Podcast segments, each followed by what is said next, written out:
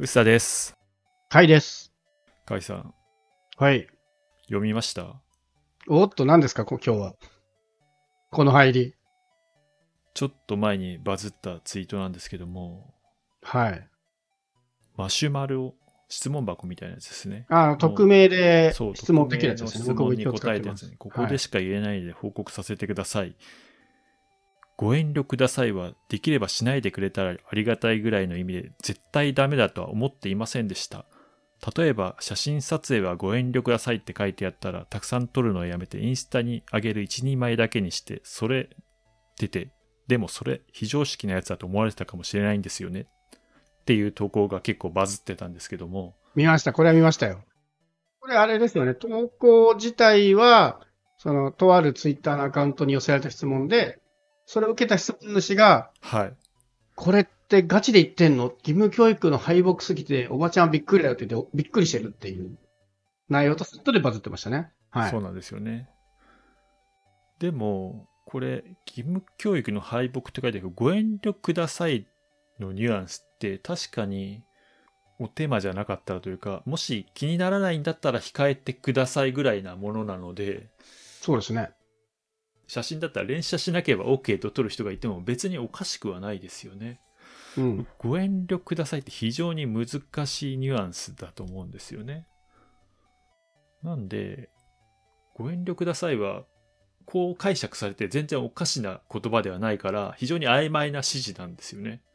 うん、こうはっきりこう禁止したければやめてくださいとかやらないでくださいとかちゃんとこちらからお願いしなければいけなくて、ご遠慮ください。あくまでこう協力を依頼する言葉じゃないですか。うん。だからなんだろうな、この義務教育の敗北っていう言い方の強さにちょっとびっくりしたっていう話なんですけども、こういうシーンって結構ありますよね。でも実際のありますね。そして僕もこれ匿名の方の方に気持ちがこう共感してしまうんで、多分それは言ってる通りで、ご遠慮くださいのニュアンスは禁止って言ってるのって、むしろ社会人になってからじゃないですか、そういうの知るのって。日本語として正しいのはご遠慮くださいっていうのは完全なの禁止じゃなくて、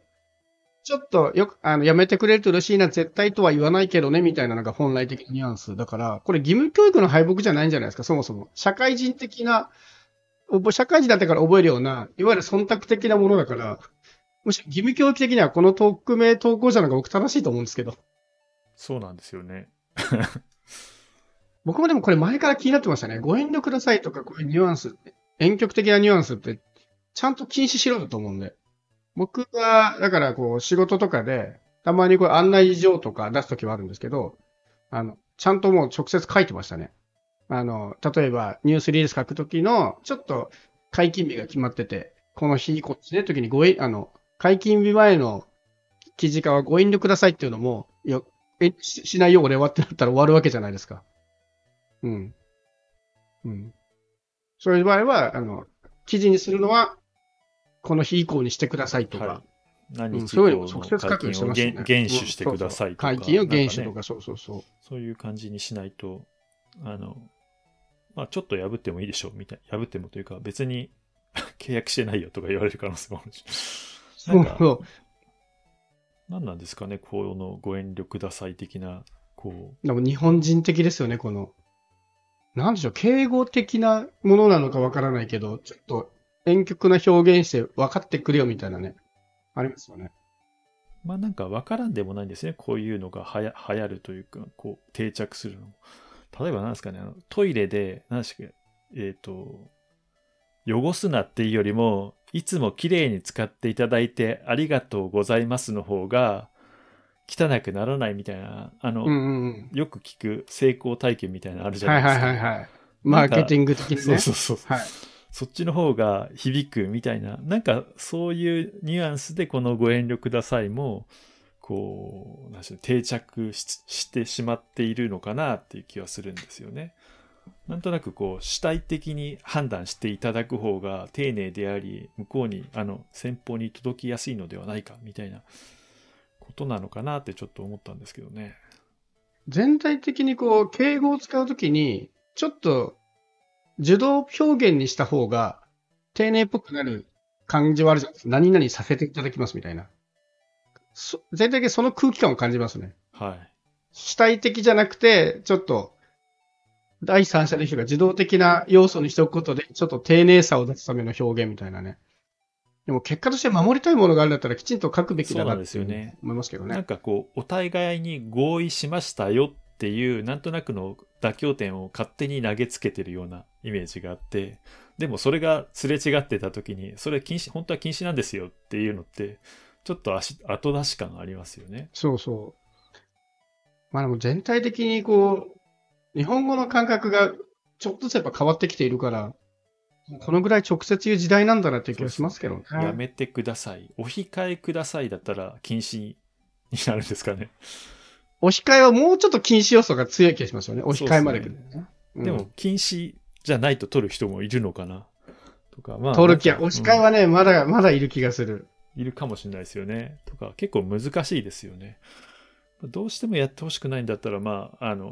まあ、禁止とまでは言えないですけど、やめてください。ぐらいは言った方がいいんだろうなって気がするんですよね。これはね、なんだろう、日本人っぽい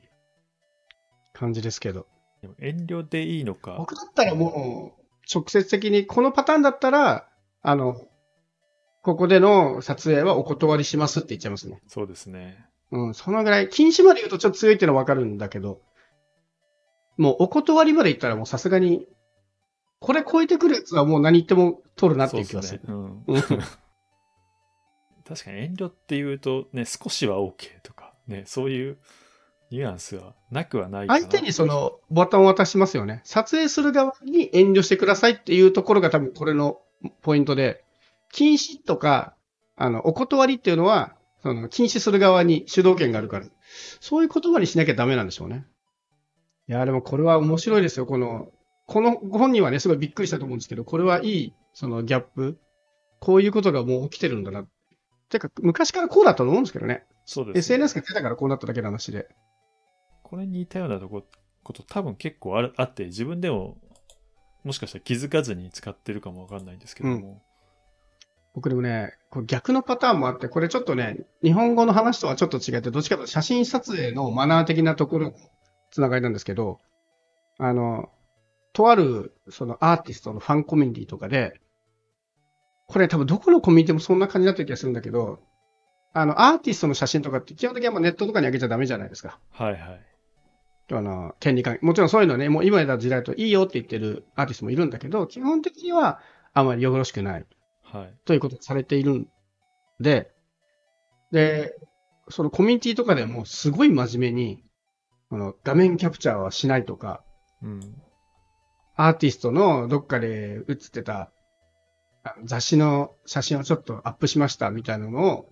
投稿すると、もう片っ端からそういうのを上げてはいけませんって言ってこう自浄作用が働いてるんですけど、いや、クローズなコミュニティぐらいはいいんじゃないのっていう。うん、そここそ配慮のね、バランス難しいんだけど、はい、明らかに悪質な使い方をしなければいいわけじゃない。本来はね、その本当の法律とか一回忘れたときに、趣旨としては、そういうアーティストの権利を使って、例えば勝手にグッズを作るとか、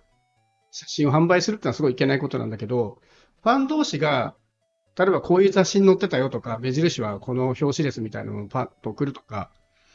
それぐらい僕は、不特定多数が見る場所じゃないよな。まあコミュニティも不特定多数っちゃ多数なんだけど、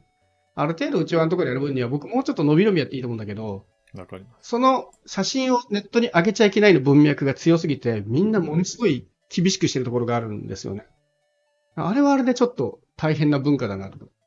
僕なんか最近自分の SNS だったら平気で漫画のキャプチャーとか上げちゃうんですけど、もう今の時代いいでしょうぐらいの判断で。うん、でもそういうのがね、ちょっとやるだけで厳しく言われるコミュニティもあったりして。まあそうですね。うん。でもはっきりさせてほしいみたいな逆パターンもありますよね、そういう意味では。ああ、そうですね。あるある。問い活とかでさ、なんだっけ、スイカからクレカにスイカでチャージは OK かとかを、なんかそういう、裏技的なものを、わざわざ、業者に確認して結果閉じられるとか。ああ、ありますね。なんか、そういう、ね、こう、そこはむずいですね。二次創作していいですかって出版社に問い合わせるみたいな。そういうやつ。こうね、だからまあ曖昧にしておけばいいこととこともあるし、うん、なかなかこういうの難しいっすよね。うん、まだ結局ね、時によるとか場合によるだから結局空気を読まなきゃいけないっていう結論に至っちゃうんで難しいんですけどね。そうですね。まあそういう空気読むのは確かに難しいっちゃ難しいし、なんかキャリアとスキルがいるような気はしますよね。まだこれに関してはもういい機会なので、これ一個一個みんなでこう何か話題になったら、じゃあこうしましょうってやっていくしかないかなと思うんで、ご遠慮くださいはもうこの機会にね、お断りしますとか禁止しますって言ってしまっていい、その方がお互いにいいことな気はするんで、幸せな気がします。うん、まあ、それでもやる人はやるケースも実際あると思うんですよね。そうですね、バシャバシャやんなかったらいいよみたいなね。そう軽く自分の思い出にするぐらいにっていうようなニュアンスだったら、例えば写真撮影だったら、うんうん、ね、周囲に迷惑かけずに、ちょっとね、どっか旅行に行ってきたから記録に残したいってなったらいいですよっていう意味が本来かなって気がするんですよね。うん、そういうとこの間あれですね、どこだっけ、羽田空港でしたっけ、空港のターミナルで写真撮るには事前に申請してくださいって言って1円以上して、はい、その後フォローで商用利用してる人に限りますって書いたら、もう YouTuber とかブログでアフィリエーションもうアウトなのって言われてまた人炎上するっていう。あれ割と YouTuber のガチな撮影はやめて言ってねっていう感じだから、まあそういうものですよ。ただ普通の空港に来てエアポート投稿おじさんとかが写真撮って投稿する分にわざわざね、こう申請する必要はないよっていう話ですよね。うん、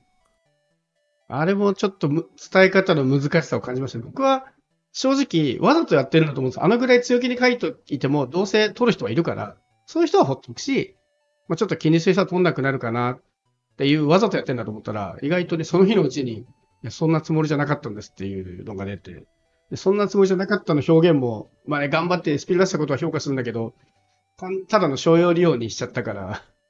ね、ちょっとでも YouTube で課金入ってる人はどうするのって真面目な人がどんどん考えちゃうから、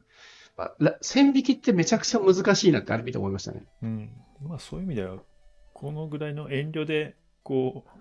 びっくりしてるぐらいは可愛いもんです。うん、それは本当ね。